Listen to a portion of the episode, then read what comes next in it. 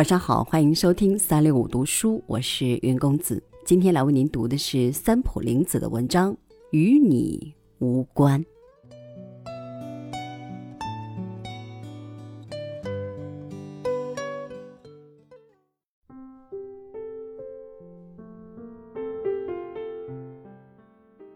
前一阵有一句流行的话：“与你无关。”这是我不喜欢的一句话。我觉得这是一句粗鲁冷漠的话，甚至觉得讲这话的人体内所流的血是冰冷的。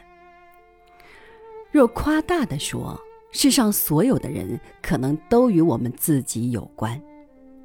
我还在念小学时听到一则难忘的故事：一位富家小姐在车内吃香蕉，发现香蕉腐烂不能吃，便随手扔到车窗外面。某贫穷人家的孩子经过这里，拾起那香蕉来吃，结果这孩子吃坏了肚子，发烧了。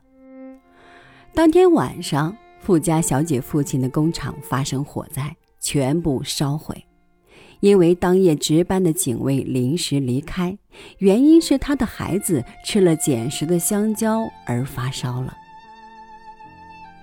这则故事使当时少女时代的我深深感到，人与人之间的关系比我们所想象的更加密切。当然，这是为少男少女而写的故事，因果关系明显。但事实上，我们在日常生活中与人们的关系不也如此紧密吗？日本媒体所报道的消息中，没有一天没有车祸消息。车祸的原因很多：与妻子吵架，在气头上开快车，忽然紧急刹车时，幼童已成了轮下牺牲者。这种例子不少。孩子与生身父母关系密切，但与夺取其性命的陌生人又何尝不是密切到可怕的程度？对爱子的性命被夺取的父母而言，岂能料到会突然出现如此可恨的现象？想到这些，我们就不能认为与这人不相干，与那人没有关系吧？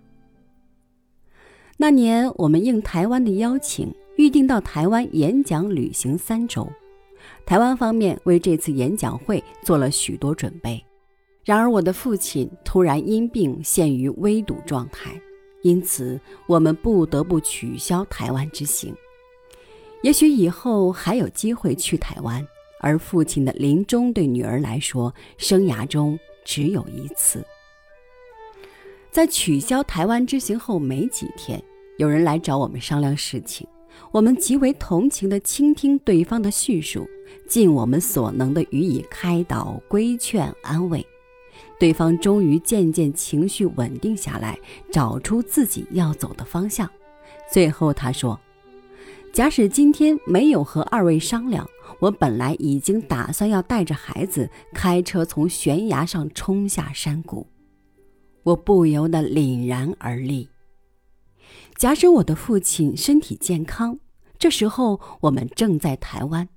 假使我们去了台湾，这人想必已带着两个孩子开车冲下山谷了。